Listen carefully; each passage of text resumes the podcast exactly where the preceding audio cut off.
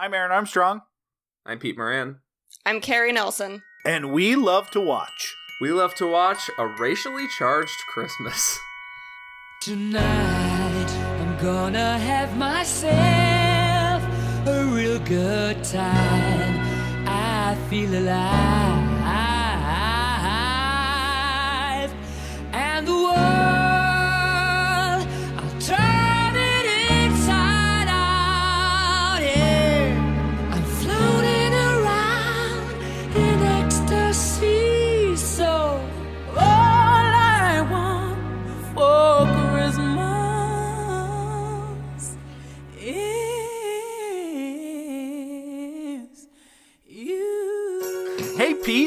Carrie. Hi. To clarify, we don't love to watch a racially charged Christmas. I don't know if I made that clear. We're we're gonna get into that very quickly because that is the um that is the Guido in the room. Um,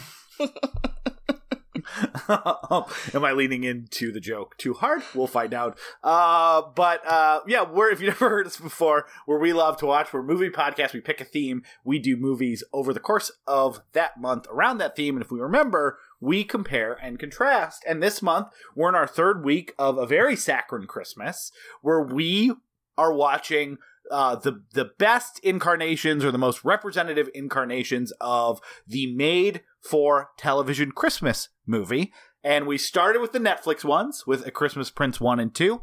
Last week, you heard us uh, occasionally talk about the Hallmark incarnation called North Pole. And this week, we're at the Lifetime, the one that kind of started it all before it really, I think, the the the crown went to Hallmark sometime in the late late 2010s or mid 2010s. But here we have sort of an early one when they were doing just a couple a year, and that is 2006, The Road to Christmas with actors whose names you know. One and almost like crossing paths on how famous they are. Uh, as much as I love Jennifer Grey, um, she was a little bit uh, not as famous for some reasons I bet we'll probably talk about a little bit. Uh, what I didn't realize till after this movie was over, her real life husband Yep. is. Uh, I don't know how I didn't realize that, uh, but at the end when I was looking it up, I'm like, oh, holy shit, she's married to Clark Gregg? Like before this movie? Like five years before this movie came out?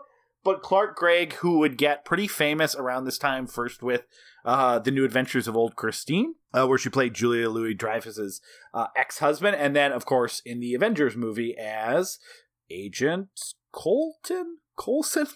Sure. The guy that's not Samuel Jackson. Yeah, the the Shield guy who's not Samuel Jackson, but and is also basically not bald. Colby Smulders. Uh, yeah, so this is them crossing in the night while apparently still loving each other till death do they part. Uh, in a movie, The Road to Christmas. Uh, and we have uh, uh, our executive producer, friend of the show, great friend of the show, uh, who I feel like we haven't had on in a while. But that's because if we don't have her on every month, we feel lonely and abandoned. Um, but it may, may have only been a couple months. Uh, Carrie Nelson. Carrie, welcome back to our show.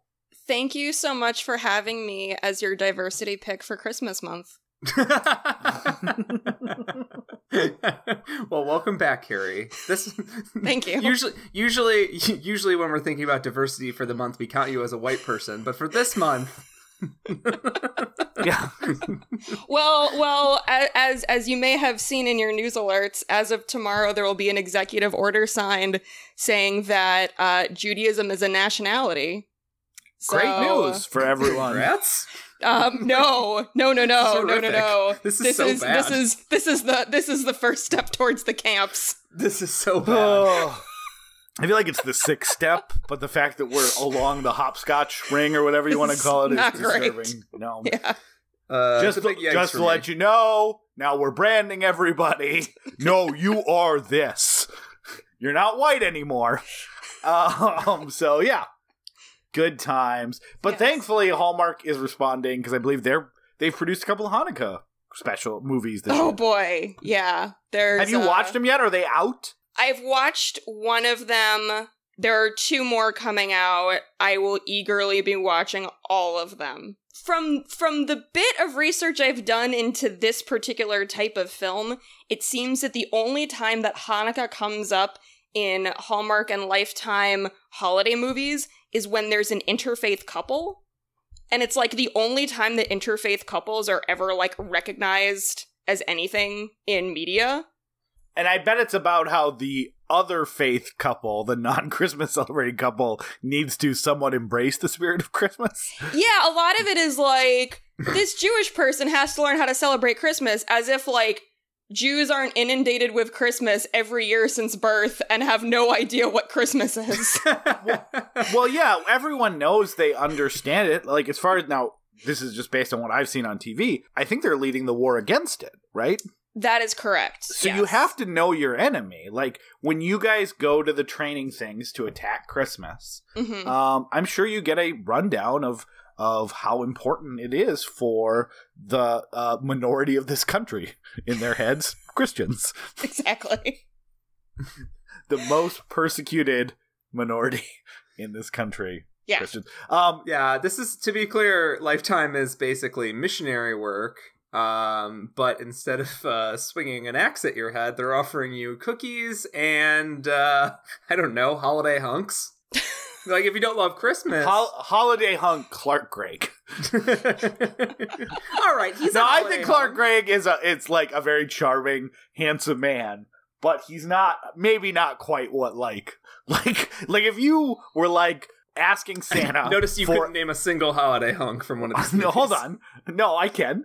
Uh, but I'm saying like if you ask Santa uh for a holiday hunk for Christmas, and then underneath the tree was a person-sized package, and then as you woke as you opened it, it had like a box in the packaging of the the the official holiday hunks, and you open it up and it was the the Clark Gregg doll. I feel like you might be a little disappointed. Like not completely disappointed, but maybe just a little bit. It's kind of like when you like asked your mom for Batman toys and she got you the Batman Returns as just two penguins. But he's a particular kind of dad hot that works really good for this movie. yeah, Also, well he I needs mean, to. be. Lifetime. This is before these movies became a little bit more diverse in the age of women that they were targeting.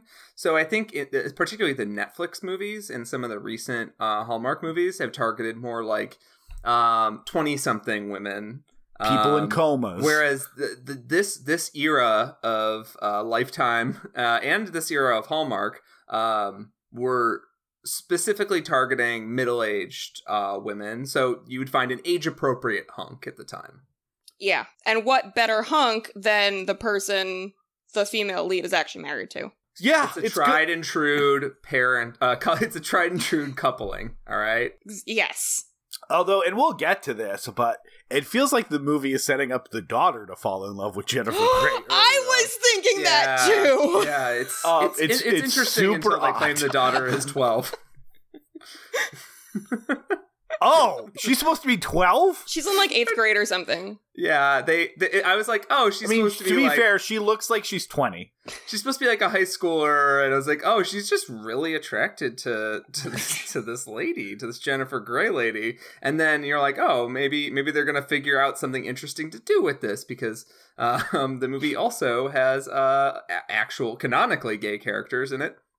Um, and definitely definitely doing uh, a representation that's slightly better than the other uh, notably gay film uh, released in 2006 i now pronounce you chuck and larry Slightly better than that. yeah slightly better yeah, we'll, we'll get there. But yeah, you're right. She makes the daughter makes smoky eyes at Jennifer Grey, and they play the romance, the romance music that's typically associated with when the hunk spots the. Actually, not when the hunk spots the lady. When the lady spots when the, clark hunk. gregg When when the when the Jennifer Grey spots the Clark or the tom hanks. Like it's like uh, speaking of a movie we did last year it reminds me of when tom hanks sees meg ryan in the airport for a sec before Yep. he knows who she is. And like the everything slows around him the music goes up and he just looks like in love. And what this movie's positing is that happened except the daughter met and fell in love with her new mom. Like like she, the kind of love you have for a mom is like what is is the is the love at first sight that happened Look, to her daughter when you're thir- when you're 13, exploring your sexual identity can take many different forms. Yeah, I'm. If that's what was going on, and again, and the daughter was twenty, I think we have an interesting subversion. Uh, the the movie still tried to have some level of gay subversion. It just wasn't as uh, I'm going to say not kind. successful. Um, uh, and that's before this movie really took what it had to take to task, which are Italians. But we'll get into that uh, quite a bit. if you haven't seen the movie, um, well, it's it's a it's out it's like this, but uh, fifty percent less interesting. What's one thing that's worth noting is again, this was Lifetime has a lot of Christmas movies. I did uh, some research and compared some various online lists that like said what was the best example, and this came up in the top five on three different lists I found. And candidly, like I can, this feels like a made-for-TV movie that some effort was put into, right? Like I, Mhm. the actors are good actors. It it looks like it looks like a made-for-TV movie, but it doesn't look like the way that like some of these other ones uh, more recently when they're trying to do 20 a year are made for TV movies where they're like made for some television station uh, that you've never heard of. This feels like, hey, we're Lifetime. We have a specific demographic. We put some production efforts into these movies. And so I can see why, in a lot of ways, this has some level of uh, regard among people that rank 100 Lifetime made for original movies. It also, much like North Pole, which got uh, high, highly ranked in a couple of Hallmark ones, does concern me um, into what some of the lower ranked ones are filled with. but um, uh, anyway, before we get into that, Carrie, you have a game. Yes, I do. Hit us. We haven't done a game in a while. We're very excited. So, as as as as listeners may know, I am of the Jewish persuasion. We we talk a lot about Christmas movies this time of year, but we don't talk quite as much about what I'm going to refer to as the Hanukkah media canon. Which I, I I'm calling it media because for this to actually count as a game, I have to include movies, TV, and music, so that there's enough to talk about. It's But- weird that that would be the case, though, based on what I've also been informed about who controls the media. There's a lot of mixed messaging going on. So I have I have um appropriately eight questions for you about Hanukkah media.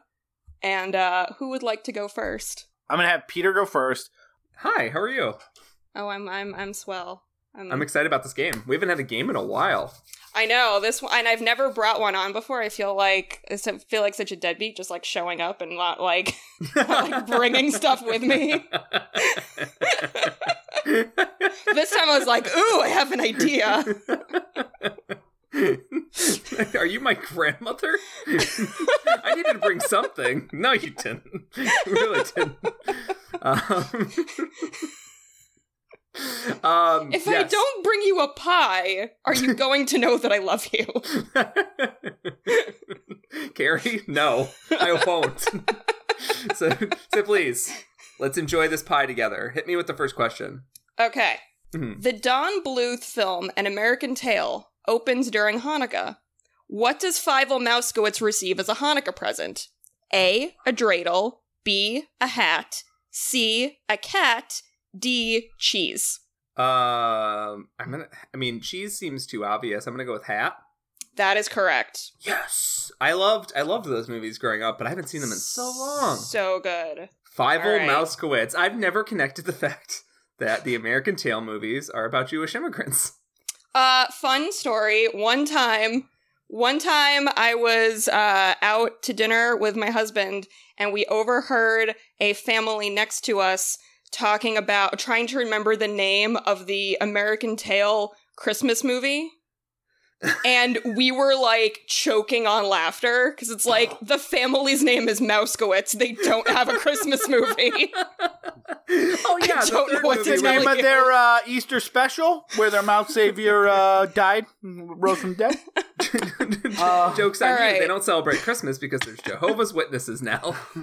All Uh, right. one of my favorite tweets yes. of all time is, uh, which I'm sure you've seen, Carrie, is like imagining the studio executives who's like, I got an idea for a movie. Uh, a, a mouse heads out west and becomes the new sheriff. And they're like, we just released a movie last year about a, group of Jewish immigrants, mice. So I don't know if that's a good idea. And the studio exec responds with, fuck it, it's the same mouse and he goes west. That's so real. Yeah. Um, anyway, All right, Aaron. Kirk Cameron is known for appearing in evangelical Christian movies, but he is not oh, the he is. but he is not the only Growing Pains cast member to appear in religious entertainment. Which of his co-stars was on the Hanukkah episode of Shalom Sesame? Was it A. Alan Thicke, B. Tracey Gold, C. Jeremy Miller, or D. Leonardo DiCaprio? I don't think it was Leonardo DiCaprio. um, uh, but the fact that you didn't laugh when I said that now is making me suspicious. Um, I feel like so before you said anything, I was going to guess Tracey Gold. Um, so I'm going to go Tracey Gold. That is incorrect. It was Jeremy Miller.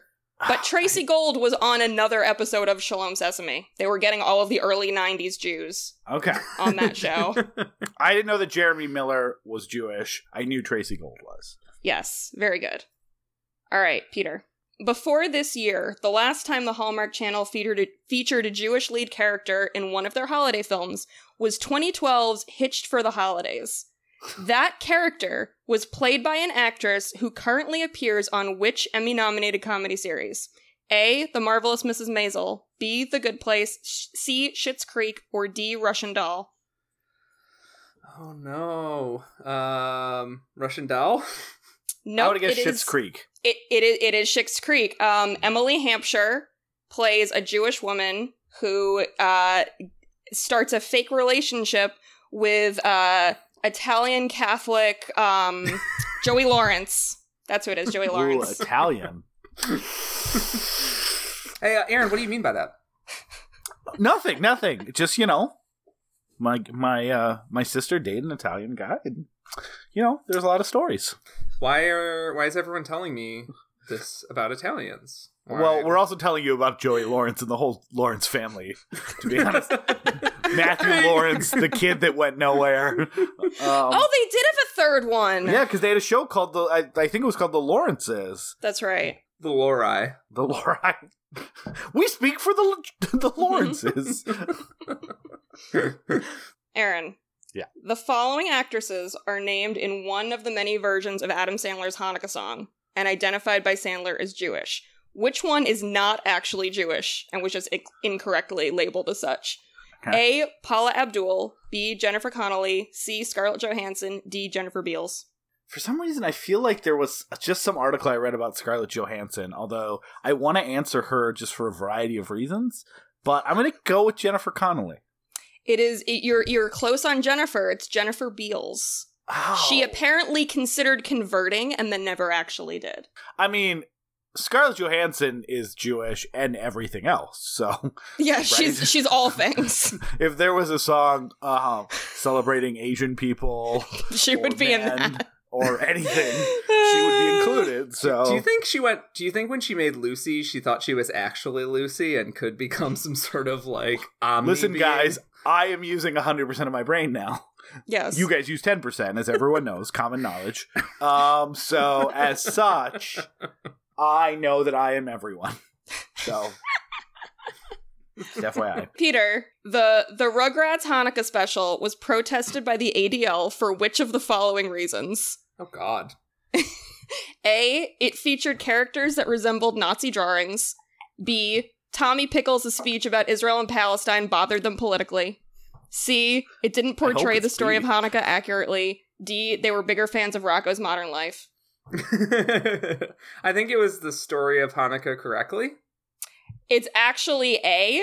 Um, the, Grandpa Boris is drawn in a way that looks like Nazi propaganda from the 30s, according to the ADL, Oh, which is which is fucking wild. yeah, it- which is Where was the ADL for The Road to Christmas? Yeah. well,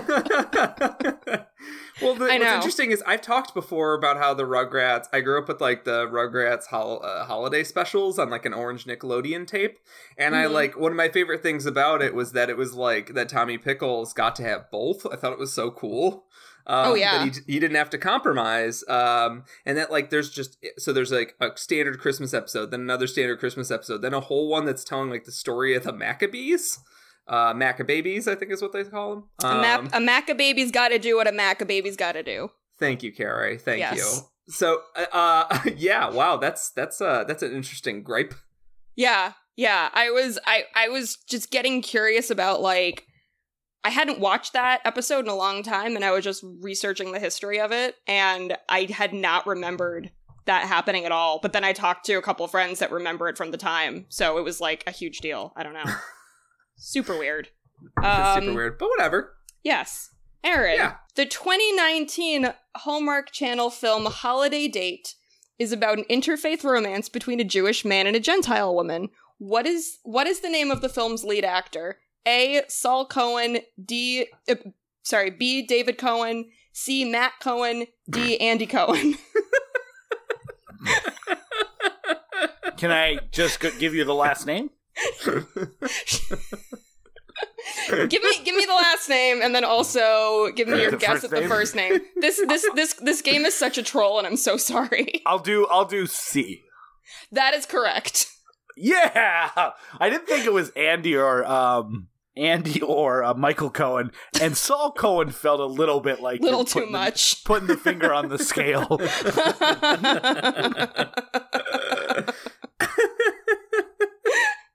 All right, we are one to one.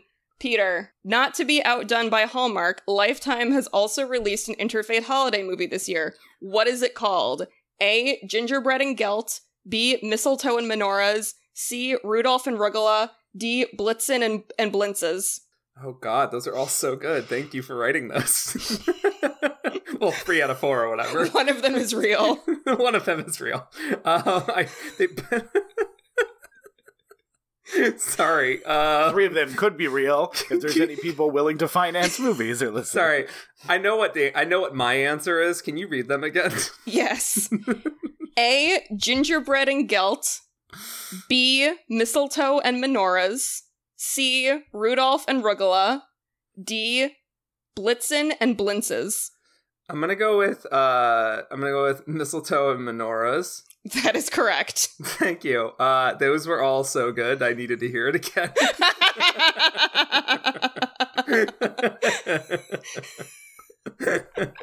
Were you really proud when you put like when you when you you finally wrote blintzes? Were you really proud? I was like deeply proud. you should be. Deeply, deeply proud. Okay. All right. Um, Aaron. Yeah. What acclaimed LGBT film from the past decade features a character celebrating Hanukkah? A. Carol. B. Call Me By Your Name. C. Tangerine. D. Weekend. So I've seen two of these. I don't remember anyone celebrating in Tangerine or Call Me by Your Name, but Call Me by Your Name feels the most likely. But I haven't seen the other two, so what am I even saying? Like it could have happened in two movies I haven't seen. Yeah, so is it Call Me by Your Name? Yep. Okay. Um, and we actually, so you guys are tied, and I do actually have a tiebreaker. Carrie's a professional game master.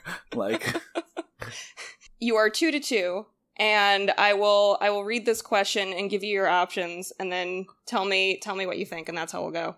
Okay. What night of Hanukkah do we see Elio's family celebrating in Call Me By Your Name? A, the first night, B, the third night, C, the fifth night, D, the seventh night. Peter, what's your guess? Uh, seventh. Aaron, what's your guess? Third? It is, it is the seventh. Yes. Peter wins. Yes. Thank you for like indulging me. It did feel like a culminating night for him. Well, the eighth Wouldn't night was be would the be eighth? the Yes, the eighth night. culminating Yeah. night. Yeah, how Wait, dare so you? what is it? Uh, uh pan. Uh, what's what's the next to culminating? The the Penultimate? penultimate Pen pen pen culminating. pen culminating. Thank you, Carrie. So that much sounds for like a this. sex thing. Uh, Pen culminating now culminating. That's what that's what that's sexual what they do with the peach in that movie. thank you, thank you, Carrie, for writing that for us. That was that was excellent. Thank you for indulging me. I thought it was really good. Next time, if you could write it so that I can win, it would be better. Absolutely. Uh, Uh, Aaron, who's Yeah. my special boy? Uh, Uh, A, me. B, me. um, yeah, but uh, they, yeah, no, thank you so much, Carrie. Are you ready to get more into, uh, you know, for as much as The Sopranos got protested by different defamation leagues, feels like they missed a much bigger target. And you guys want to start talking about the road to Christmas? Absolutely. Peter, your answer. Oh, oh yeah, yeah, yeah, for sure. Good. Good. I want to get everyone on the record that we're moving forward with the podcast. You've, refe- you've received official sign off All right. on the next stage of the podcast.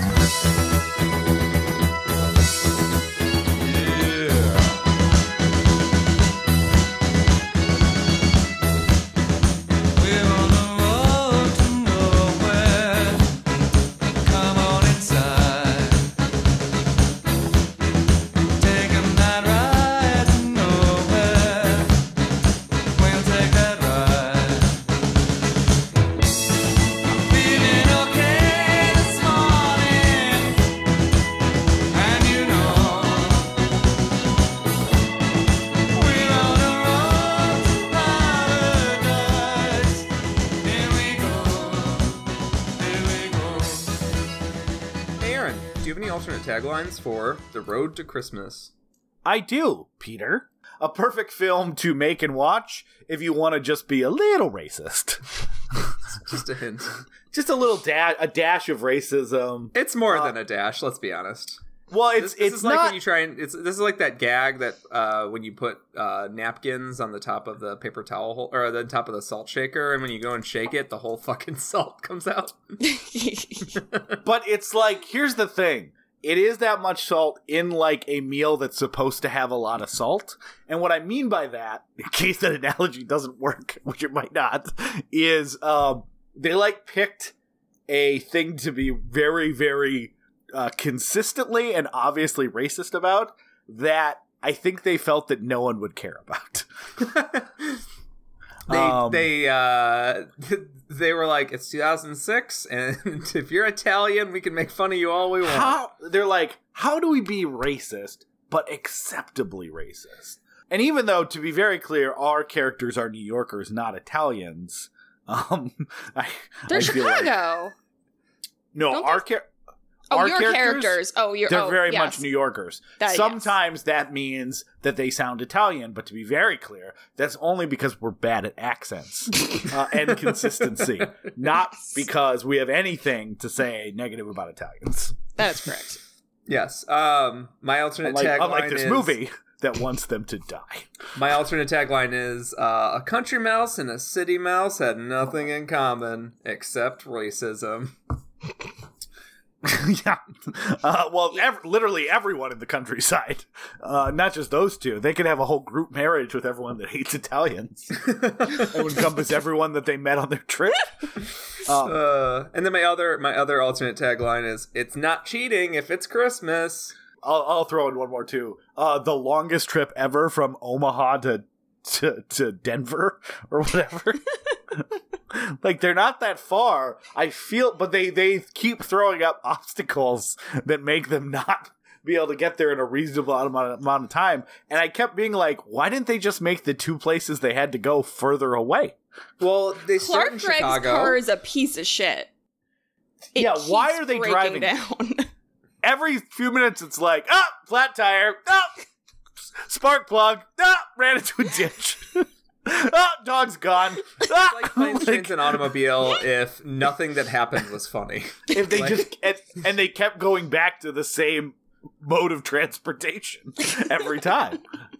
what is he supposed to just buy a new car? I guess. I guess when it's your car, you don't have the option to to ditch it because it got set fire on the highway. Uh, but but uh, it is like the fact that he is so calm about everything. Like he's like, ah, like he they just leave the city. He's like, oh, that yep, there's a flat tire. I can change it, not a big deal. He probably has like eight fucking spare tires in the back and a whole new engine. Like, I do this all the time. Anyways, well, I'm stealing a little bit of Peter's thunder. Go ahead, Peter. Uh, hit us with that sweet, sweet recap. So, uh, ro- the, Road to Christmas is about a uh, fashion photographer, Jennifer Grey, who is dating uh, an Italian Italian, and uh, he's he's he's a stereotypical fancy Italian man, um, as the Looks movie like is uh, very clear about. Does Um, not look Italian. what He looks like Arnold Schwarzenegger, he does Right? look a little bit more like uh, like, Austrian. like uh, Vigo the Carpathian's hot nephew. Yeah, than Italian, but maybe he's from northern Italy. Italy. Do you, do you think they had to dub everything? They started with being like against Austrians, and someone went, you know, they've had a rougher road. Make them Italian.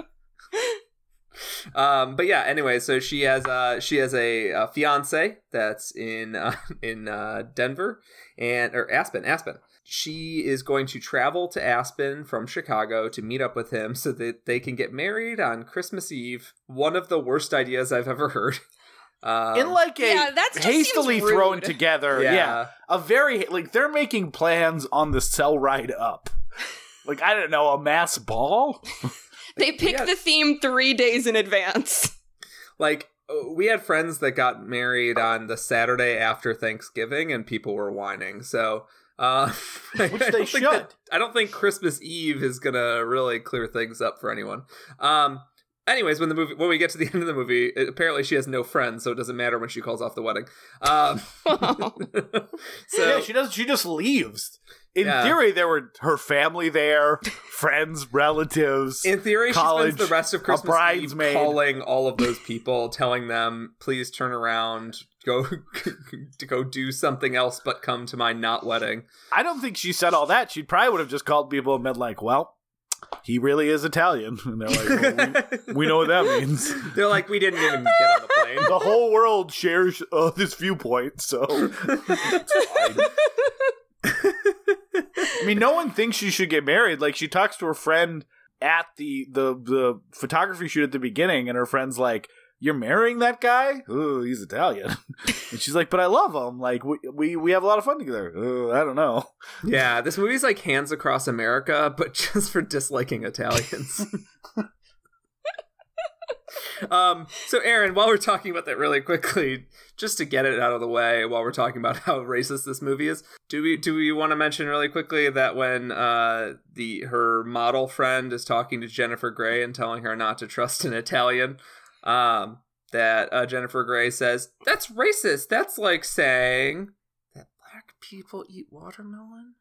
Is that what she says? Yes. Well, then and then the model, who is a black woman, follows it up with, "I do love watermelon." it's so Holy- bad. So this movie's this movie's thesis is stereotypes are true. it's so bad. Because so people are saying this about Italians because they basically can't just sleep with one person, right? Like that is that is their that they're an that- inherently promiscuous people or something. yeah. They just can't help themselves. So yeah, um, that turns out to be true in the context of this movie. The Um, only But twist that- is that they're I I somehow with- missed I somehow missed that whole thing. So my uh, my daughter Maya has been watching these uh, Hallmark type Christmas movies with me, and like I started this one, and I decided pretty quickly like maybe this one's not a good one for her. So I was like, so during that conversation, I like shuffled. I I was like trying to find the remote to hit pause and just we do something else or something until it was time for her bed. So I must have missed that completely. But that Did is horrible. Did you decide that because the entire opening scene is just a montage of like Victoria's Secret models in like Santa hats and halter tops? That and like the first thing they started talking about was like sex when she came over, and it was Yeah. like, okay, like it's fine. It's just like it's not the it's not the like uh it's not North Pole, or which Christmas or, or Christmas, Christmas Prince, Prince, which yeah. is like less less for kids but kid appropriate. oh, I Um, mean, she made me watch Christmas Prince three with her. Like she's like, you do not watch that without me. Oh. She was she was into it. She had a ton of questions though because those are very complicated. she was like, "How does the economy even work?" So they're against unions, but you told me capitalism was bad. so so uh yeah after the uh watermelon comment which i can't stress enough made me uh clench up as if in Yeah. as if i had Yeah, turned it's to stone It's horrifying. oh yeah I, that's the s- worst I somehow And- missed like the that part, and it- it's horrifying to hear you guys say it. I thought, I honestly thought Peter was making a joke that was going to get cut out. uh which i do make i make jokes that we cut we cut out um but not in that level I no, I, I will was just just like, I quickly don't know say where you're that when that when that moment happened, I wrote down like, oh my god, it's so fucked up that like this movie is comparing stereotyping Italians to stereotyping black people. And then by the end of the movie, I was like, you know what? I understand why they did that because this movie definitely thinks that those things are on the same level. Yeah. yeah, and then and within the I, same I also scene- think that this movie's ending thinks it's being progressive, but we're gonna get into that. yeah, Yeah. yeah. So it's not even t- 2006 progressive to clarify. Um I mean, I now pronounce you Chuck and Larry thought it was being progressive too. So again, great example of where we were at uh, culturally, anyways, in 2006. God. Um, but yeah, so uh, within that same scene, it's not racism, but within that same scene, uh, the model is talking uh, how she looks bloated or fat because she ate three olives or something, and then um, Jennifer Grey's response to uh, her her body dysmorphia uh, is uh, "You're a freak." yeah. so so okay so right right off the bat right off the bat i learned that she's a fashion photographer. Oh awesome job. That sounds so fucking cool. You get to hang out with all these these cool people wearing cool clothes. You get to your job is to create art and your job is to like make others art other people's art look good. And then the movie is just like but don't worry she's racist and hates models Well, she hates a lot of people. Like the She first does. third of this movie is like stereotypes, like who she sits next to in the plane, who picks her up in the. Yeah. Um, Yeah, so uh, right off the bat, I don't like this character, but that's not really plot. That's uh, editorializing. So we'll we'll get back to my strictly objective plot recap. Um, so she's uh, she gets on the road uh, to go to uh, Aspen to meet up with her fi- or her fiance, and uh, the plane has after being an asshole about riding in coach, uh, she's uh, she's uh, the plane gets diverted to Omaha, Nebraska. Then she's uh, rude to some poor people there, and then she uh, gets on a bus, which doesn't take her to where she needs to go. So she's rude to some poor people there, and then she meets up with Clark Gregg and her daughter, who has a strange fixation on her. She must possess her in one way, either mother or lover. The movie essentially just turns into a a series of incidents uh, that between Clark Gregg and uh, and uh, Jennifer Grey, where they uh, like, oh, they she's just a she's a city mouse and he's a country mouse who has like simple pleasures and they, how are they gonna get along? And then the daughter kind of brings them together. In some ways, the dog that she threatens to abandon so she could get to her dumb fucking wedding. Um, she she uh that that they all bring them together. They eventually fall in love on the way to Clark Gregg and her daughters. Uh, Clark Gregg, Clark Gregg and his daughters. They Clark Gregg and his daughter are heading to Clark Gregg's mother's house um for Christmas uh, And- grandma's house. to grandma. Hey, to grandma's house. They go to grandmama. Um Like the Christmas thing. The whole gr- the whole Christmas thing, and they're driving all the way across the country instead of flying, and so They're not can- driving. Nebraska to Colorado is not across the country. That's this movie's problem. It's across a country. it's not across. It's like I'm gonna you. I'm gonna look up how far away they Don't are. They don't. all- didn't all they all North Dakota. Don't give me your country colloquialisms. That that a whatever thirty hour drive is just a quick Okay, jaunt. North Dakota. they all they all started from Illinois though. Like their their driving started Yeah. from Illinois. Yeah, they're driving started from Illinois, which uh, Illinois to Oh. Colorado is a is a thing. Okay, that's a thing. Yeah. Yeah. But they but the part where they meet and they have to like extend that trip Is Nebraska. is Omaha. Okay, I'm gonna look. Yeah, this movie. Just- This movie has a uh, a, uh, uh, a very tenuous relationship with time, um, which all movies kind of do to some extent. But this, but the the, the sequence where uh, they she is drive riding a bus and riding in the back of a redneck truck uh, to to get to where she's going seems to last as long as her entire uh, meet cute dash bonding experience with uh, Clark Gregg, even though that's clearly the So- point of the movie from when it starts. So the time to get from Omaha to where they're going is a 10 hour car trip. Oh God, they- that's They nothing. take it. Th- yeah, well, that's what I mean. It takes them three days.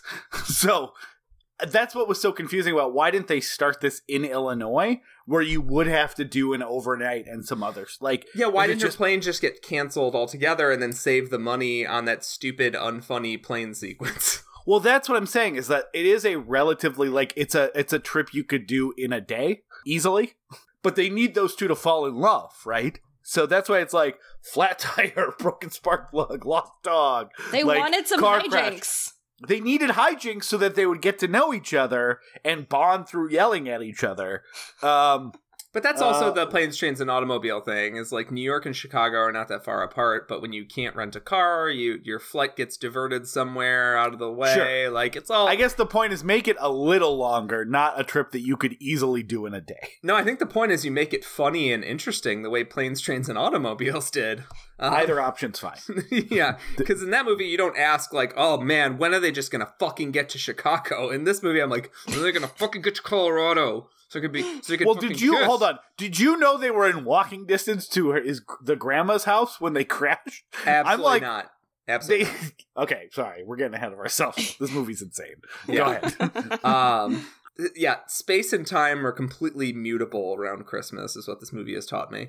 Um but yeah so they they end up uh making a you know a stop at grandma's house for the evening um for the whole holiday for clark gregg and his daughter but for for jennifer grey just for the evening before the next morning they get their broken down car uh, off uh, onto the road and they can and he can give them a, a quick ride up to aspen they crash because she's trying to get cell signal, and he drives like a maniac in reverse until he plows into a ditch. Hold on, and then they don't try to push it out. He's like, "No, it's fucked.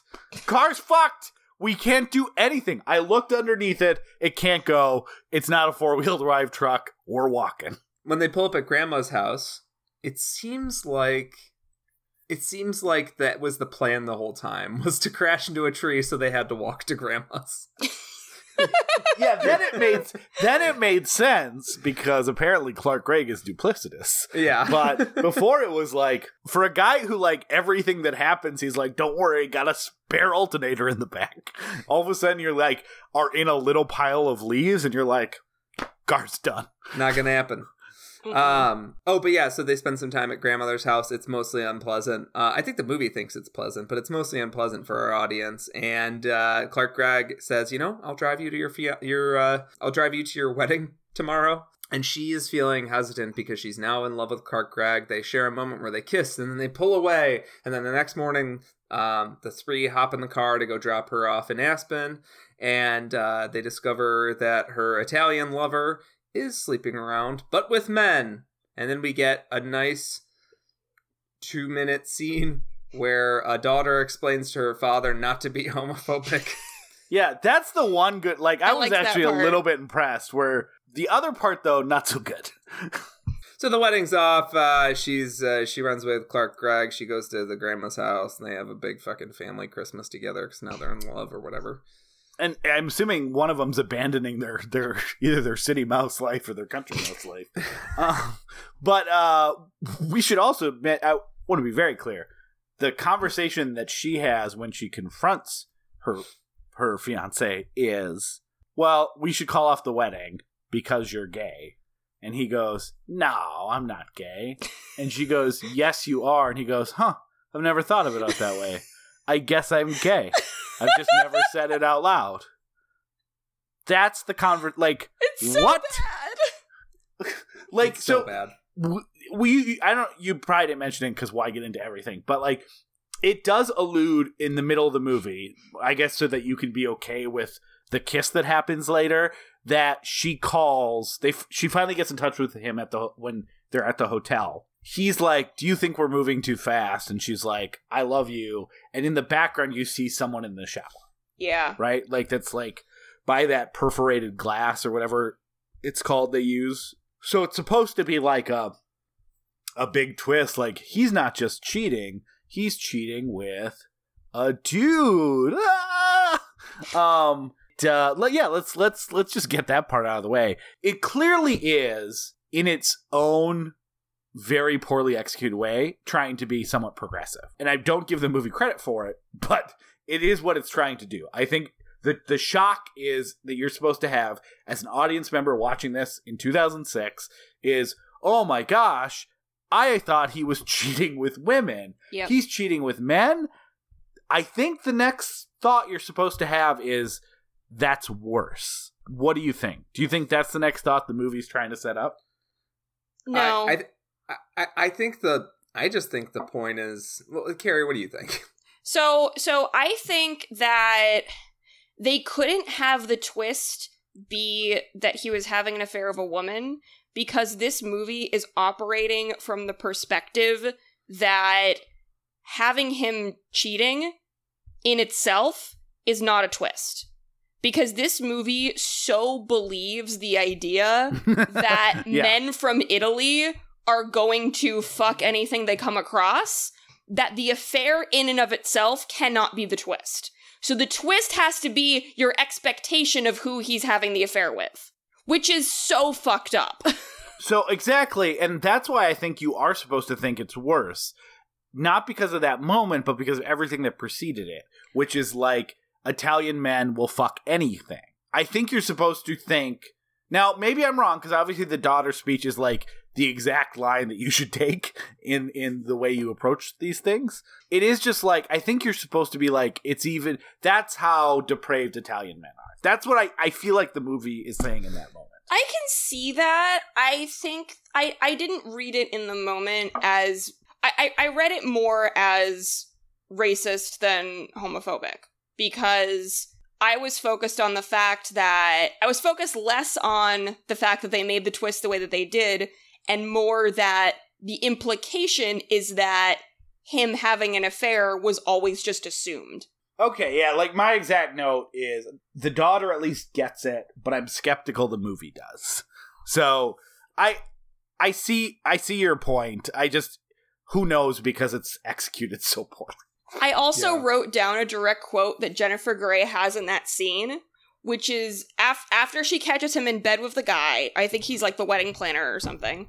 Um, After she catches them in bed together and they're fighting in the foyer, what she says to him is, "You lying, cheating, two-faced dot dot dot Italian." So it's the Yeah. Italian. That's the part that the movie wants to hit home, and the gay is like, but we're progressive because we're showing you that you know Italians it's okay to come whoever. out, Yeah. and there are Italians of all kinds that fuck all kinds of people. It's like, It- yeah, I don't know why he couldn't just Italian- be bisexual. Frankly, Yeah, that that was be my question too. Like gay. it felt like the movie wasn't ready to like just be like, "Oh yeah, I'm bisexual." Because maybe that then left an opening for them to still stay together in some capacity. I thought that's where it was going when she I did said too. when she said you're gay, and he said, "Well, I wouldn't say I'm gay." I was like, "Oh, he's gonna come out as bi," and then they walk that back two two lines later. Yeah, with just her asking it again or saying it again. No, He's you like, are "Oh, gay." fine, Oh, you got yeah, no, I me." am. It's like that character in Austin Powers that Will Ferrell plays. That like if you ask him the same question three times, that he has to answer it on the third time. It's like if, if, if you say that he's gay three times, he's finally like, "Oh shit, no, I'm gay." Whoa, crazy. Yeah. It, it, it- so this is coming from someone who likes to ca- have their cake and eat it too a lot. So uh, believe me when I say it. This is the movie having its cake and eat it too. They want to have a uh, gross homophobic joke, and then a minute later, uh, try and pretend like the joke wasn't homophobic. Yeah. And uh, it's Yeah, very, that's my it's hard to recognize in 2006, but in 2019, it's very easy to recognize because it's uh, someone making a bad tweet and then later being like, "Oh, but actually, I was being subversive." Yeah, I see that. Yeah, because the progressive part would be like Italians can cheat with anyone, right? But Yeah. like Italians, n- noted perverts, can sleep Noted with whoever perverts, they like- want. in this day and age, they can cheat with anyone. um, but um, but also they've also established Italian men are bad. So it it yeah it's uh. But let's let's talk The more about the grace I would part. say there. The only saving grace I would say there is that there is a weird moment where there's like a sort of um intimacy between the two as she's like grabbing his hand and yanking him out of the closet. I know it's like not not her place to decide what he is and put a label on it, but also that was, you know, our view of what being gay was in 2006 and bisexuals didn't exist in 2006 to according to most media. So, um we could we just couldn't sort it. How how can they exist? Um but the I think that it's it's the movie uh trying to yeah, it's it's trying to have its cake and eat it too. There's a weird moment of intimacy where she's like bringing him out of the closet. Oh, she's not quite forgiving him, but she's basically saying like, yeah, just like admit who admit what you are.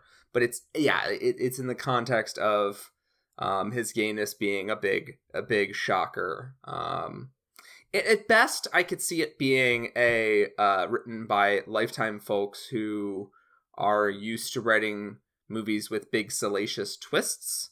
Um, They come from like a melodrama background, uh, where uh, and Antonio was gay the whole time, like that that sort of background. But that doesn't make it any more uh, okay. It's just I'm trying to like figure out what con- the context that it lives in. I think is also important because Lifetime movies are full of the twists like this. Yeah.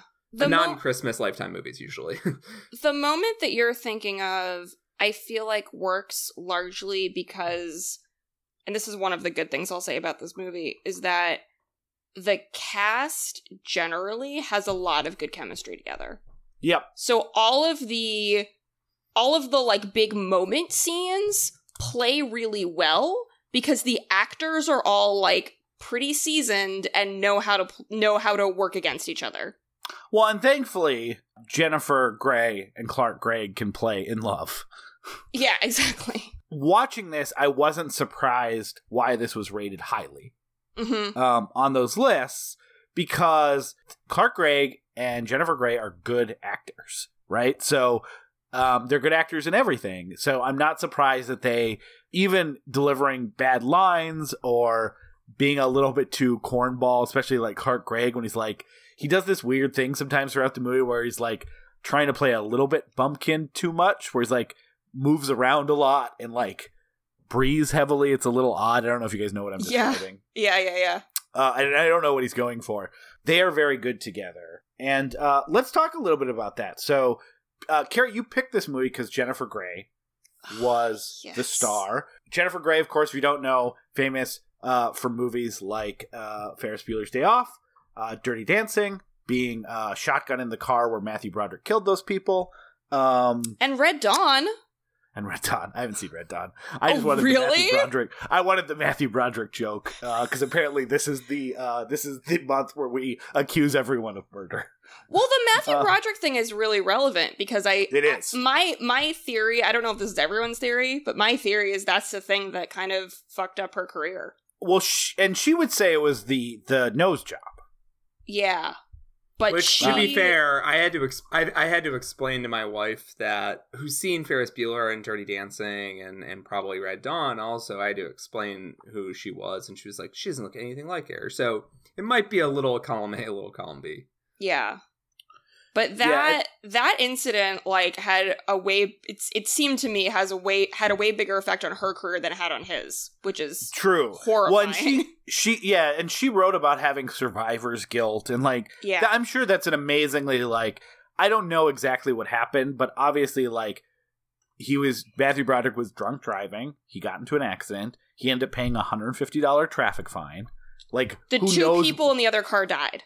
Yes, um, and he hit them head on.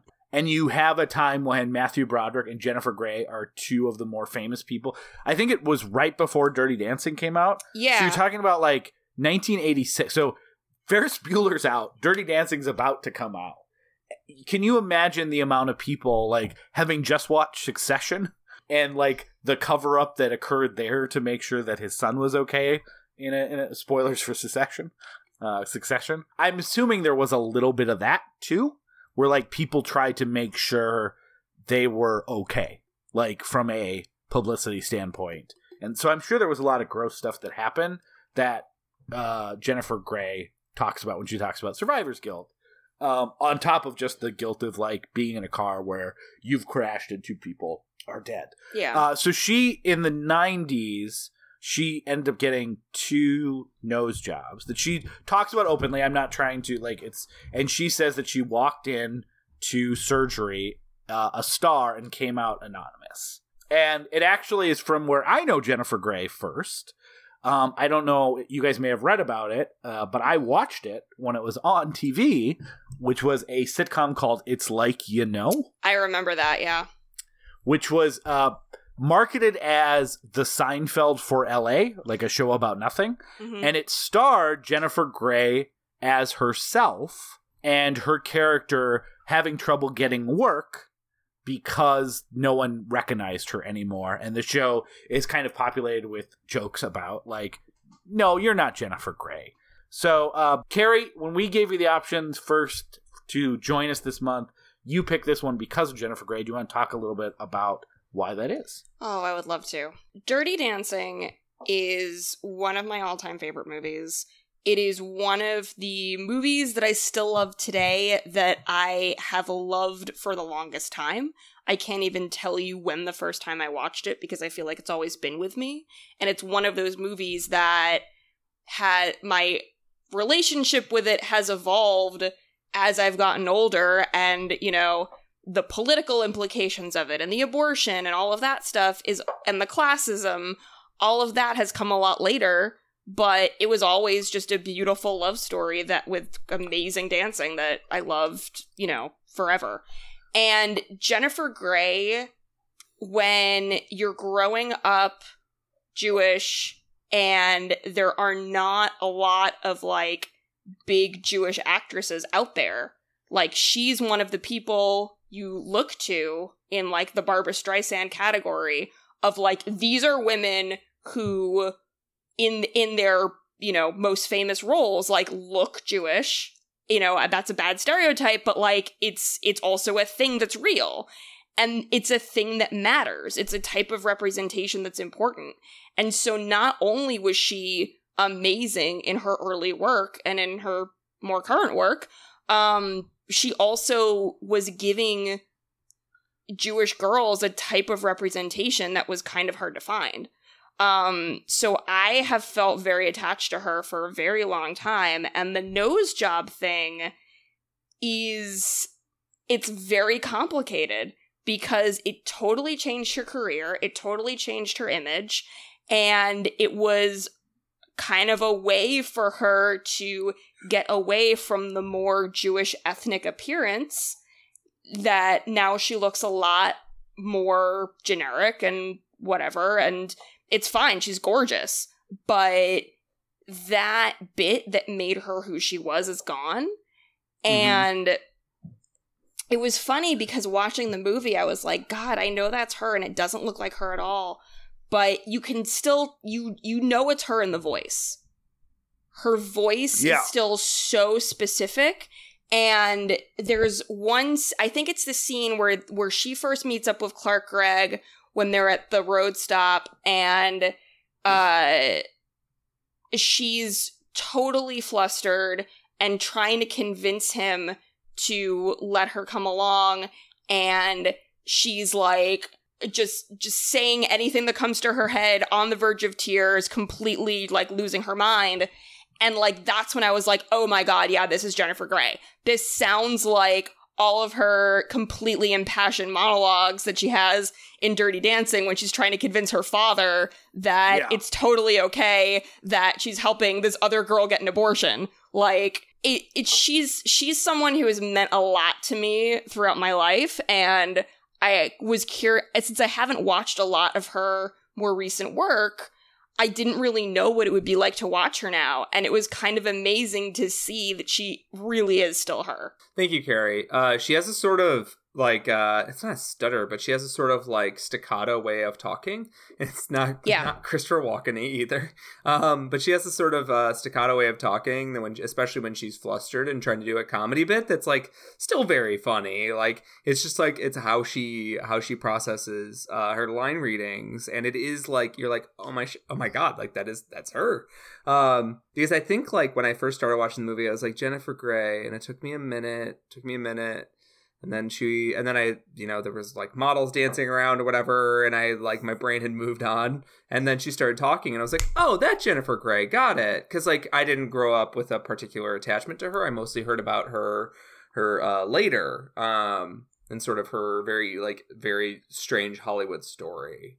Um, and and also the story like that I've heard is like there's this weird reaction to plastic surgery and uh, women getting any work done, or women leaning into more traditional, um, you know, uh, feminine like beauty beauty products, or getting into athleticism. It's like it's a very complicated thing because in some sense it's like, oh yeah, women are under fucking insane duress to uh, perform to this patriarchal standard.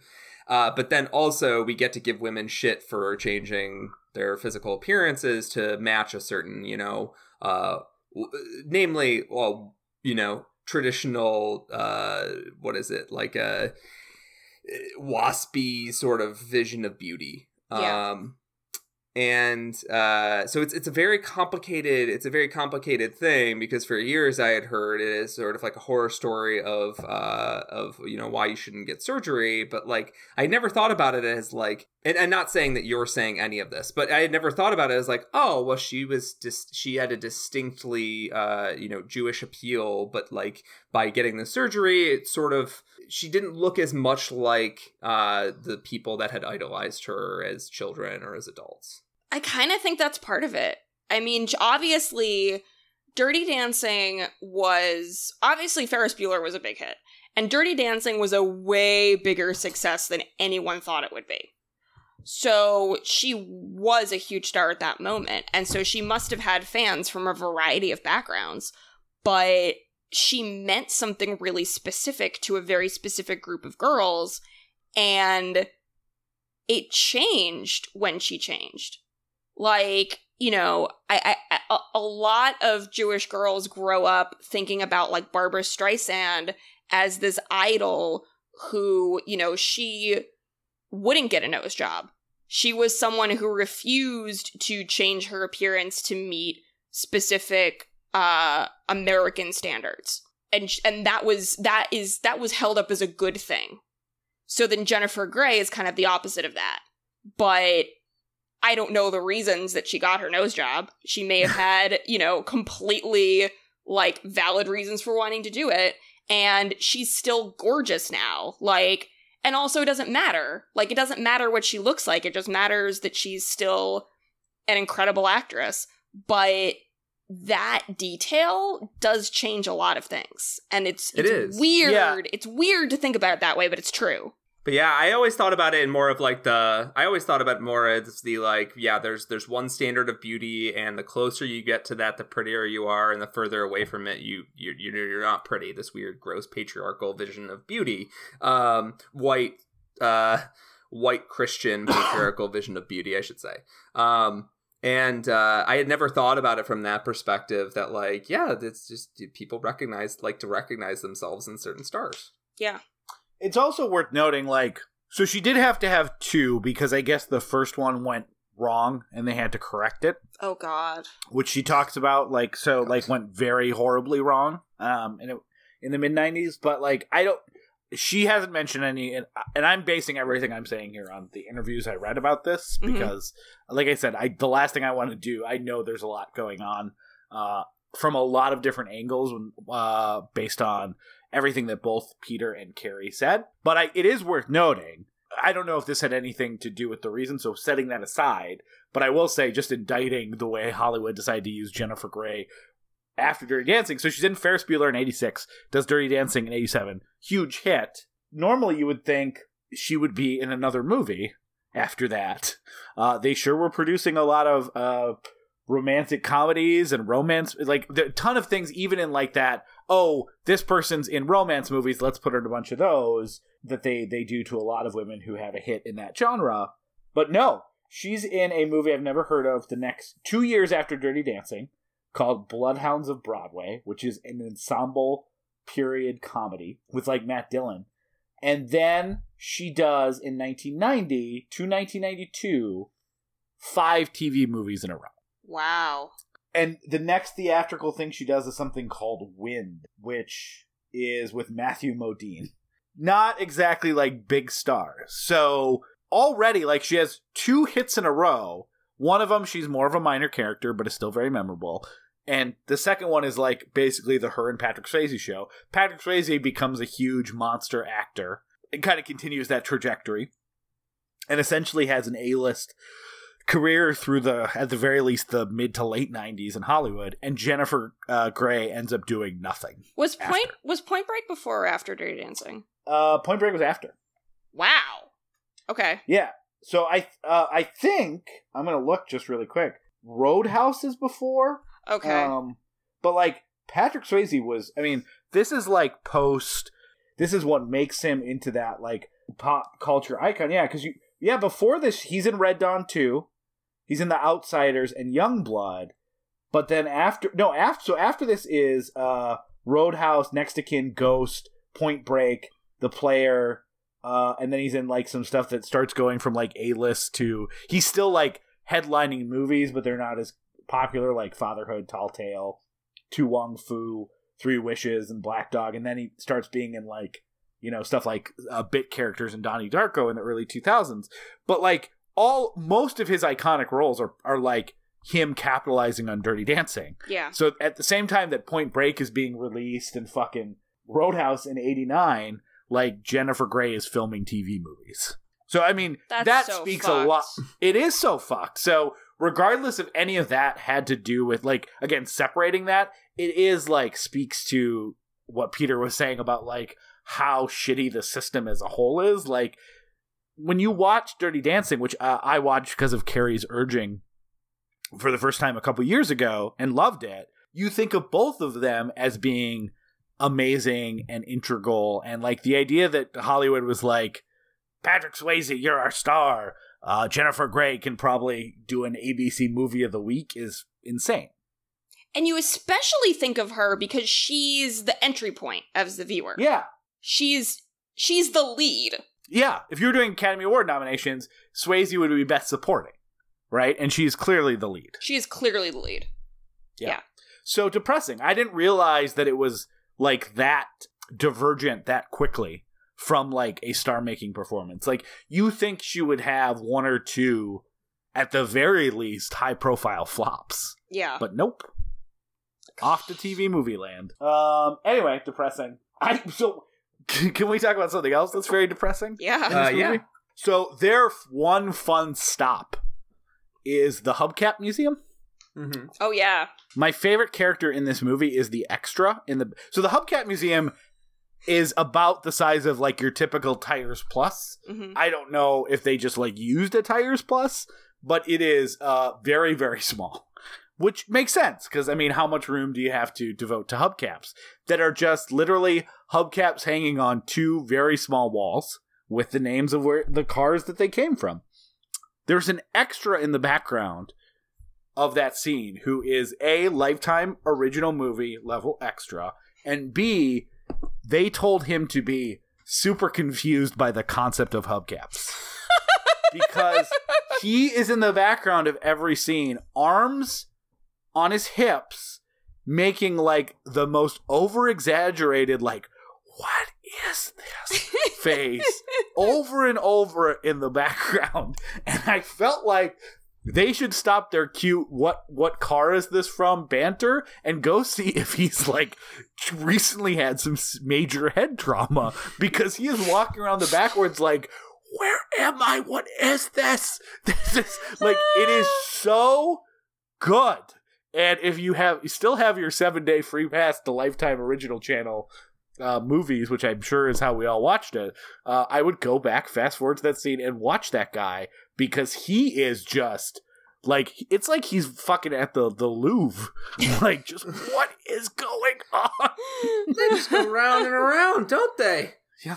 He uh, uh there's a couple moments like that one of the fun of these made for tv movies is like the extras don't quite know how to like play emotions low key um but that one was so amazing and obvious and consistent and it's great I And have to go back and watch that. he's my favorite character in the movie the road to christmas for him stopped at the hubcap museum I, I, I It's thought that Christmas. I thought that was also a fun scene where the movie was trying to be like, see how progressive we are because she knows more about cars than he does. but she doesn't She, she does? got that from no because her daughter whispers where the car's from Oh, I missed and that. mouths it yeah Oh, I So thought the- she just you're knew hinting that. At, you're hinting at something that happens when you're watching this movie, and that it has a sort of doping effect on the brain. It does. Um, and, and that like it's very easy to miss key details in a scene that's communicating nothing. Like a, a scene can be communicating like one or two things. Um, nothing thematic, purely just information for you to operate within the scene, and then y- your brain just refuses to grab onto the information. It's just like so is the keeps- actual message from the scene that the daughter is really good at reading? the actual message of the scene is that the daughter wants the them to hook up, right? yeah, because be like- that's that's her mom's soulmate. Can we talk The f- about the daughter? Yeah, let's talk about the daughter and the fact that, sh yeah, it, this is her mom's soulmate, the first mom, assuming her birth mom. The movie never clarifies for sure, so I don't want to make assumptions. Was like her was her intermediary mom to the mom of her dreams. But she's really sad about her mom being dead, which is legit. Yeah, she's You definitely know, sad about it. She's but definitely also, sad about it. what do you think? What emotion do they communicate more? In love with new mom or sad about old mom? Oh, definitely in love with new mom. not saying it's not a valid emotion she has. It's just it's it's out on the scale of emotions. she's like, "What? One of us will have you." Yeah. like I assume based on the way she looks at her over and over in the first few scenes, if her mom was still present in the car, it would not change her daughter's place in the story is trying to get Clark Gregg to hook up with uh this new person. yeah. So to clar- cl- to clarify, because I don't think we made this part clear yet, No. they run into each other at several different parts before they actually meet at the truck stop.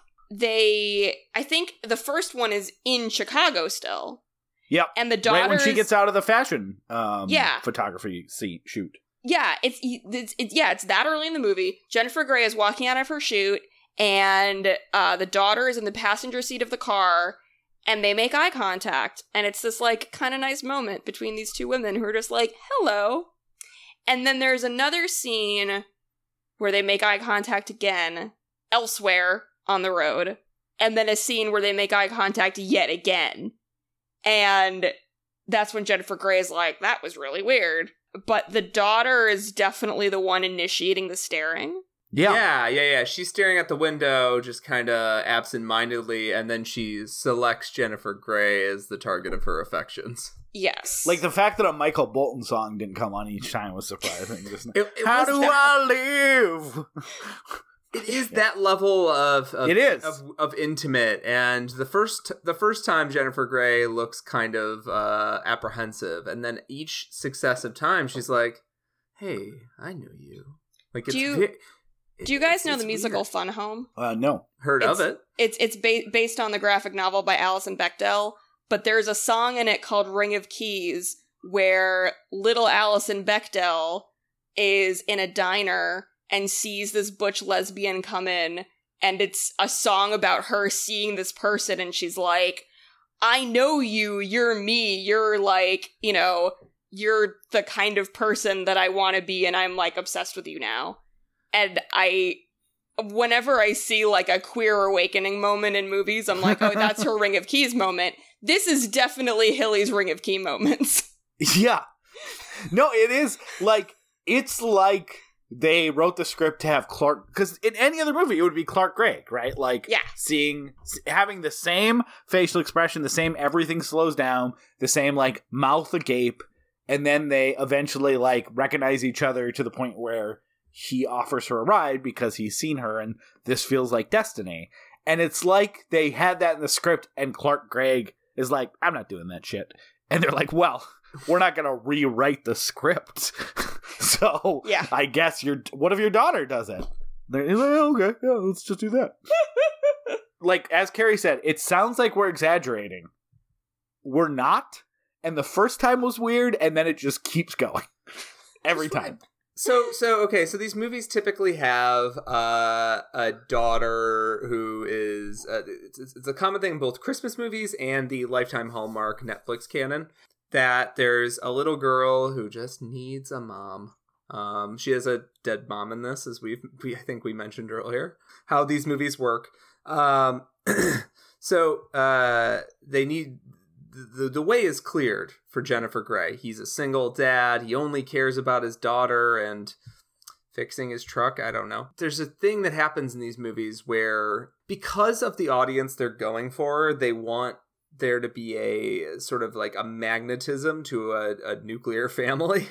like, they want like oh well he's a single father he's got uh you know a, daughter and they're, they're happy they're nice people. He deserves to have a wife. Like this hetero th- this heteronormative function needs to be fulfilled.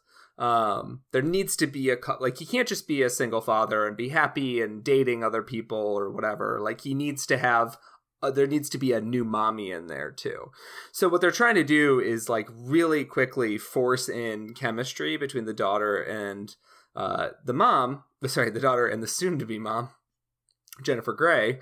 Uh, but they don't really know how to do that from afar, and they don't realize they don't need to do that. There's a million ways to do this. You could also have a version of this movie where Clark Gregg and and Jennifer Grey are, you know, they have that sort of Michael Bolton attraction. But then the daughter is like standing in the middle, like, you don't know this. She's annoying. Oh, that's she a is good call. annoying. Like th- they Yeah. need they need the daughter to be like bought in immediately. Yeah, yeah. Like they, they, they, she could be a point of friction, but these movies are largely about reducing friction. So they instead choose to have, yeah, the daughter buy in immediately. Um, can we also just in that scene where they finally things connect, she gets thrown out of her I don't know what that is, the weird The van thing. Uh, the van thing, the moving van with uh I don't know, like a militia in it, but like That's one the only soup- subversive one- racial thing they do is to have. She thinks that the the uh, Southeast Asian guy is going to, you know, ha- drive some sort of Indian or Pakistani vehicle. I don't know. Fill in your racist thing. Um, if, if they think that it's going to be that, and then uh, instead he's like a member of a redneck militia. and Yeah. he's st- he's still super friendly but in a weird way and then everyone else is like she's like hey can you not smoke i'm allergic and they're like even though we're in a literally there's not a window because we're back in a moving van and we're gonna stop in three minutes uh, i'm gonna everyone else is gonna light up their smokes Aggressively smoke in front of her. yeah But at first, Uh, they're just sitting quietly and being weird, and then she starts to make fun of all their names, and then Yeah. eventually they smoke her out of the truck and abandon her because yeah no no winners in that confrontation i think from a who was worse to who No. because uh yeah there's a guy named tiny and the joke is he's not tiny and um jennifer grey is like oh that's weird huh? Bet bet that's because because you're not tiny. And he's like what? What do you mean? and then a- having an awkward moment end she finds out the next guy's name is cootie and is like you know what? I have no other cards in the deck. I'm gonna make fun of his name too the same way and uh yeah it's it's a very odd scene. So anyways they throw all of her stuff out of the moving truck and it's right in front of clark gregg and his daughter and their dog and it goes all over the road and you you the camera goes to her and all of her suitcases and and luggage everywhere and then it cuts to clark gregg and his daughter and one thing I love about made for TV movies is that they're they have obvious stops for commercial. hmm So when it goes to them, those three, and I say three including the dog, are all just staring at her for a long extended period of time because you as an audience member are supposed to get the um oh, they finally connected, can't wait till after the break to see what happens next. But in the movies world, all this stuff has happened. She looks directly at them, and they just stare at her in an uncomfortable silence for about 10 to 15 seconds. and like no one says anything. And then of course you cut back from commercial and it cuts right to what's going on? What happened? Like they're talking. But uh yeah, it's great because in the in that movie's universe, uh they probably looked like equally scary as the militia. Like are they going to eat me? Like they they have they have no emotions on their face and are and they're just staring at me. But she recognizes her stepdaughter lover. She does. She's So like, that must give her some comfort. "Oh yeah, this is the this is the person who uh is either going to put me in jail or make me a mom."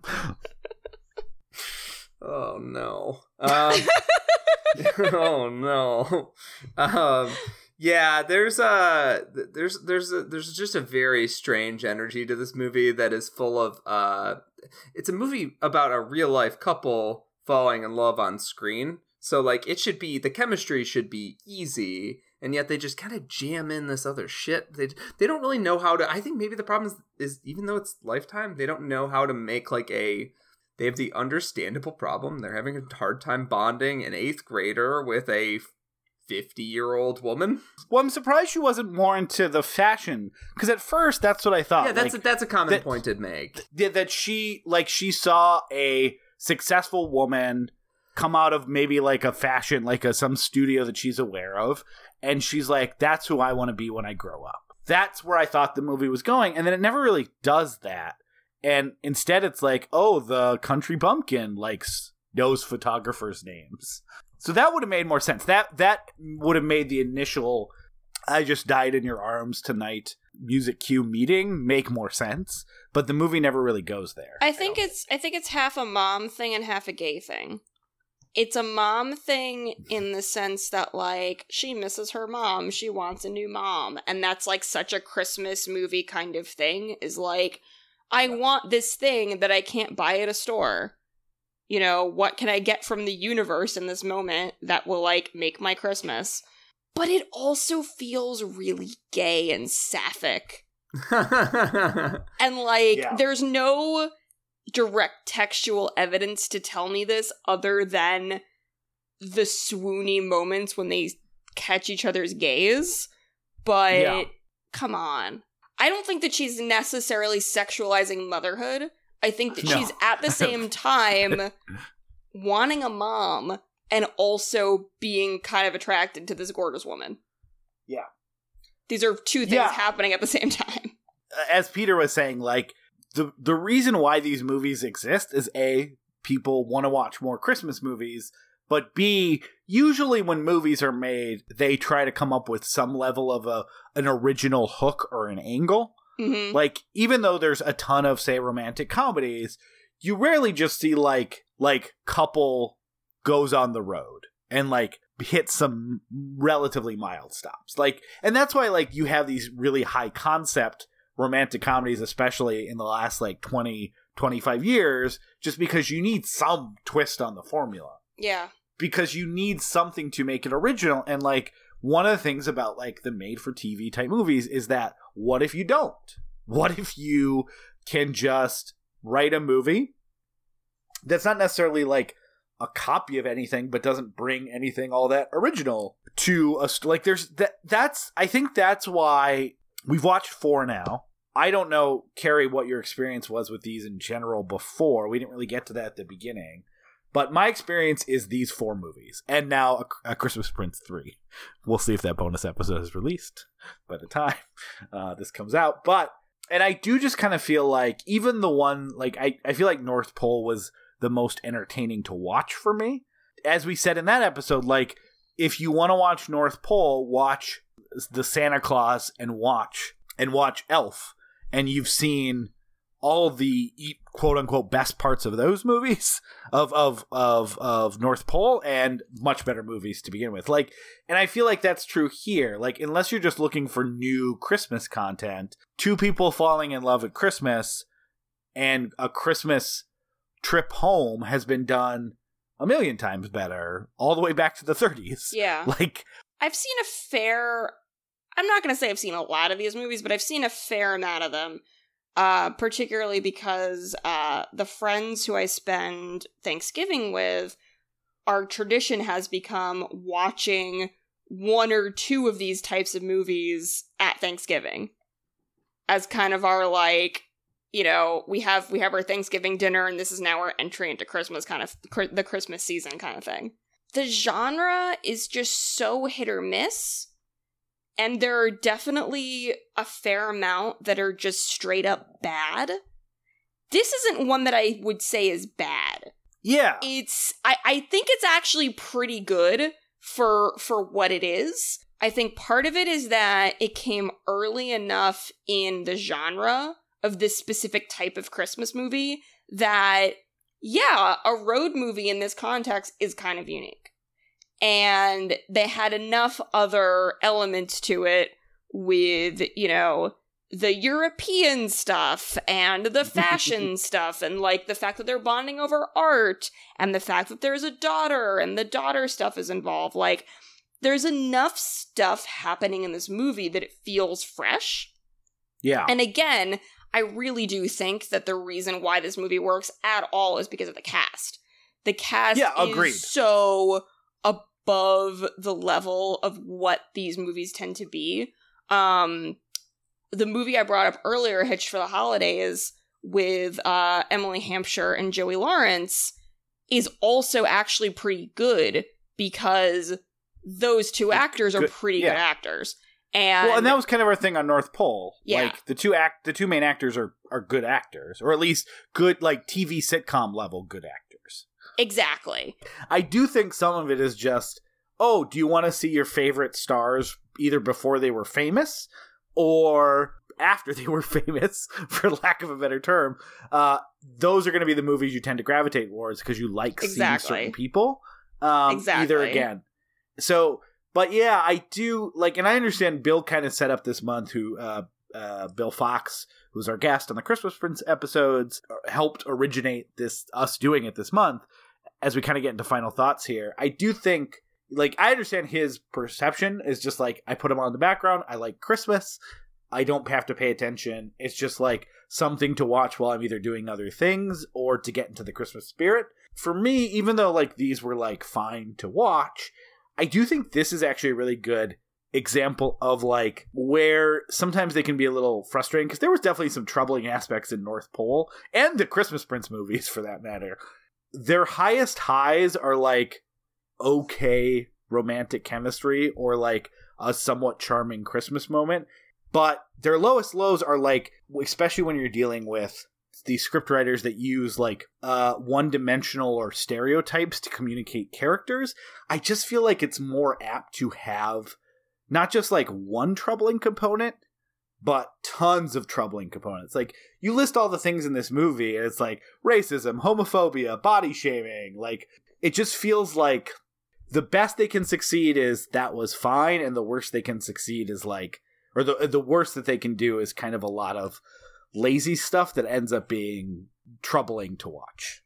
Yeah, I feel like the most successful ones are the ones that are just the weirdest they can be.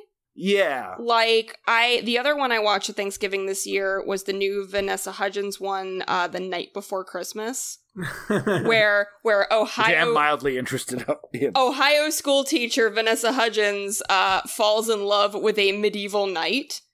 And that one I thought was a freaking blast because it's just every aspect of that movie is just so strange that it's just like a fun oddity to experience. Well, and that's kind of what you wish from these, right? Like, Yeah. they don't have they don't have to blow anything out of the park, right? Like, so in theory, that should be have more examples of them being uh, willing to take risks with oddball things that would never be funded by a major studio. But yeah, Netflix will give you three million dollars to make it because Yeah. it'll say Christmas in the title and do certain things. And I do like I I am kind of excited to see that. I may watch that with my daughter It's it's really fun.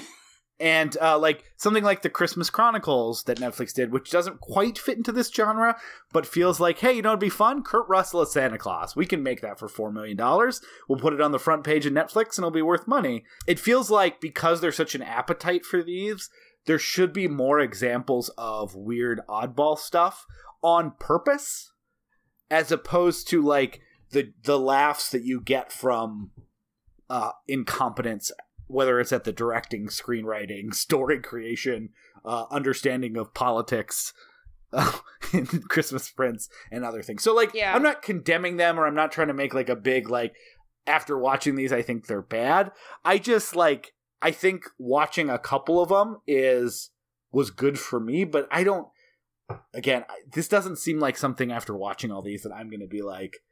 Every year, I'm going to try to get in a few Hallmark or Lifetime stuff, and I again not trying to judge anyone that gets it. I get the pleasures from it. Um, it just I don't know. This one and North Pole were easier for me to watch than those Christmas Prince movies, which were like truly, truly slogs.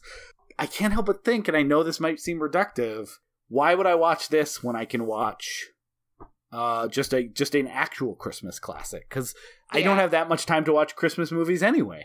Yeah. Like, sure, there's a lot of good ones, but you, I, I don't. I'm one of those people that usually only watches them between Thanksgiving and Christmas. I don't have that much time. Why am I spending time watching this instead of Miracle on 34th Street or It's a Wonderful Life or uh, Elf or Home? Like, you know, I don't know. And I think I like I also recognize that like some of this is like self-selecting. Like I chose random lists on the internet to pick the best of. So the criteria of those people making those lists may not be Who the same criteria. Yeah, that like that if Carrie or someone from the Dissolve sat down and said, "Actually, I watched a ton of these. Here's what you should watch. Here's what's worthwhile." So that um, I'm not like there are literally hundreds and hundreds of these, and reading some of the titles and the concepts did make me laugh yeah. in some cases. So I'm not surprised to hear that there's ones like the the what is it called, menorahs and um, Mistletoe and menorahs. mistletoe and menorah. Um, of course, they didn't put menorah first. I'm very sorry. Uh, um, yeah, like I'm I'm not surprised to hear, and I'm glad to hear that there are worthwhile ones. And yeah, stuff like the Knight Before Christmas sounds uh, ridiculous and something that is fun and goofy and can sit as like this will be a fun new watch for me. yeah. I don't think the crime with the Hallmark, Lifetime, uh, and Netflix movies is that they. Uh, I don't think the crime is that they have low budgets or that they're too schmaltzy or too sentimental or whatever. I I think the real crime for me is uh, a lack of uh, imagination with how it connects with the holiday season Mhm. um, and what the holiday season actually means. So Mhm. and they and Yeah. by by leaning into sort of these tried and true stereotypical markers of what makes the holiday season they're really cheating themselves very often. Not all the time but very often they're cheating themselves by not actually committing to what the season is really about um, or could be about in a way that you could be emotionally connected to this time at the end of the year, which could be a time of reflection. Um, it could be a time of giving, a time of charity. It could be a time of a time of hope. Um, instead, it's all it's a it could be about those things, but it's all this like surface level bullshit that doesn't let you actually engage with the fact that these are real characters. And yeah, I, and some and in some, of them are very good at that. Some of them are very good at that. But it's more. I'm more. My problem is not. My problem with the movies so far this month has not been that they that they uh, are cheesy or schmaltzy. It's that they re- they lean too heavily on Christmas trees and Christmas cookies and garland and gingerbread Yeah. men and and all that shit. When really, what they if they're gonna make a big schmaltzy cheesy Christmas movie, I want them to make me think about like the fact that like some people are very alone and then this time of year like they they can feel even more alone and this can be a time of year where you can find new connections new people to make you feel like you have a place in the universe Yeah, so Yeah. that is such a great call out because of the low bar I have for this month in general. Like North Pole was my my favorite. Like at least tried to have some of those like Christmas messages. We laughed a lot about a lot about them yeah last week, but like it tried to do a little bit with like actually tying Christmas into the story that it was telling. And most of these movies, like It's a Wonderful Life is barely at Christmas, but like the part where he has his catharsis and his moment like fits well with the idea of like the Christmas spirit, right? And I think that's why it's so tied to being a Christmas movie. And this movie and the Christmas Prince movies are actually really good examples of movies that like Christmas is as much a decoration on these movies as they are Die Hard or Batman Returns. Yeah, I, I agree with you, Peter. Like, I would have liked a little more schmaltz in these movies, as opposed to movies that just like take place at Christmas that like never tie back in uh, any sort of holiday because they don't do anything with the concept of Christmas besides thinking it's a it's a setting to to to set these other movies on that is somewhat uh, interesting or more likely marketable. This is a pretty cynical take on it, but I think that part of it is that these movies are kind of about the commercialism of Christmas in the way that they're all about people wanting something. They're all about, like, this Christmas, I need to obtain this particular thing that is missing from my life. So it's not about like the tangible gifts that you're getting, but it's about like these other things that Yeah. are lacking from my life that I would like to acquire in this kind of transactional way because it's Christmas season. But it'd be nice if they even said that, right? Like, Right, I would actually feel better. We, I'd feel weirdly better if it was like, you know what? I've got. I can't go through another Christmas as a single dad. like, Mhm. and that may be schmaltzy and like not, th- but at least it has something to do with Christmas. Th- like, Clark Gregg feels like he could be single for the next twenty years and be fine. Yeah. Like, there's nothing about like tying it into the season that I, I say exploitation and like in the the lightest possible terms, but like, because who cares? Yeah, they they don't actually tie in the easy things to do that like would at least make me want to watch. Like, a Christmas Prince is like is a really good example of a Christmas movie that spends three minutes on Christmas. Even the the iconic uh iconic even the like the big moment happens on New Year's Eve where he comes back and proposes. Like I think she gets drummed out of the country on Christmas. Like, ooh, what a great Christmas moment. Like it is um like it is just odd how like I expected them to hit more heavily and just incompetently on tying into the idea of Christmas as like a time for everything that you need in your life to be filled, which is not a great look at Christmas, but I expected them to at least do that cuz it's it's fucking right there. Yeah. And at least the Christmas Prince movies in this don't really do it, and even North Pole is not really good at doing it. Carrie, did you have any other final thoughts as we wrap this one up? Uh so I had I had one um moment that we didn't mention that I just wanted to bring up quickly, which is that uh they ha- they're on the road together for so many days and yet it takes until they get to grandma's house for Hilly and Jennifer Grey to realize that they're both vegetarian. and I'm like, you've eaten meals together every day that you've been driving. How did this not come up sooner?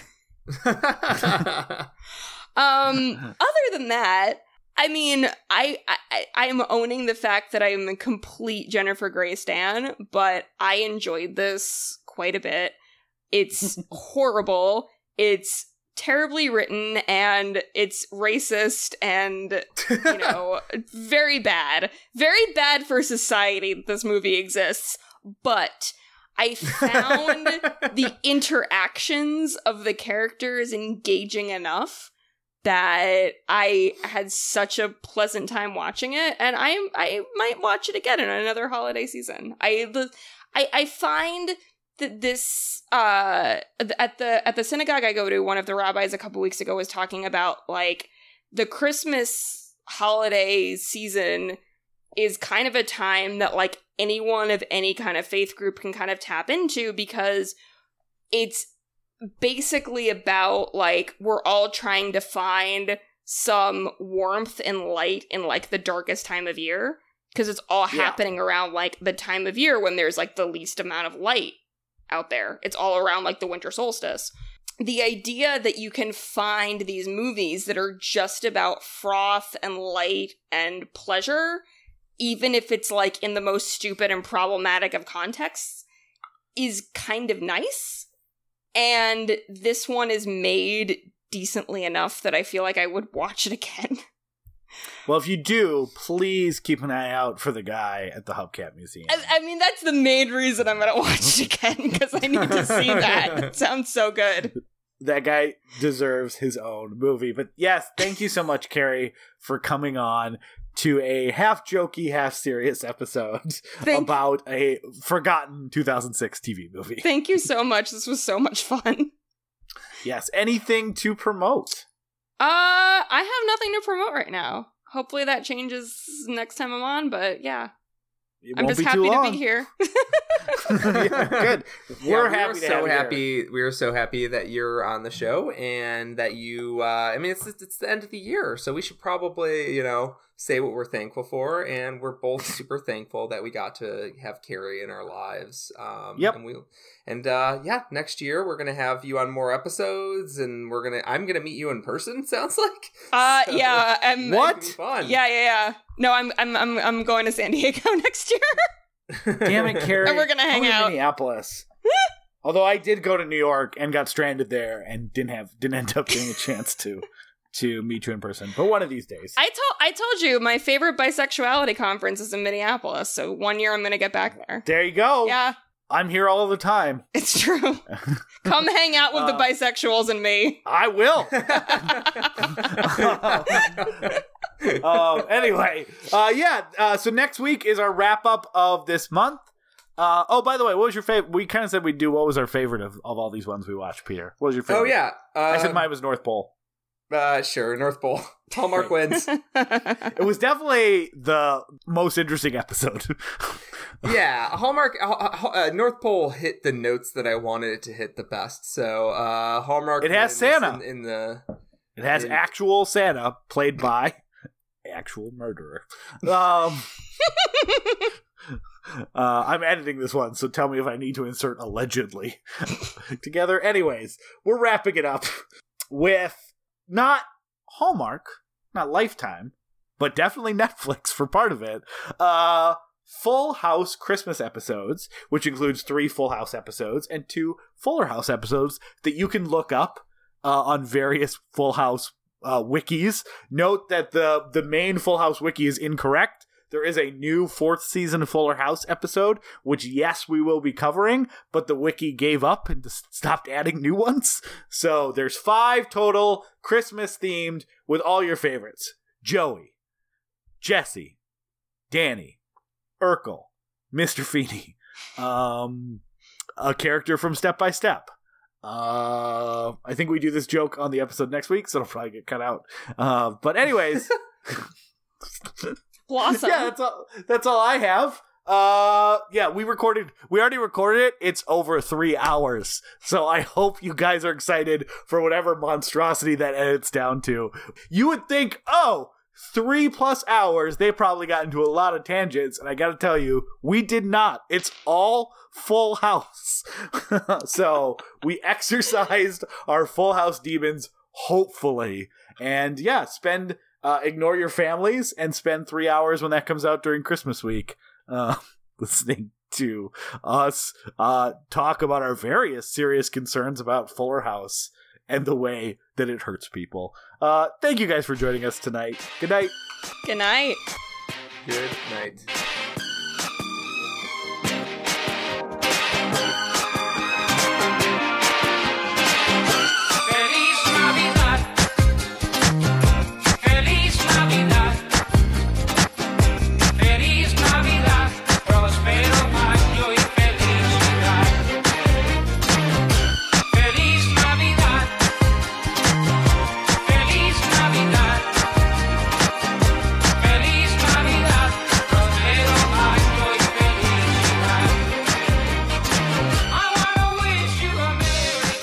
So much for listening to We Love to Watch.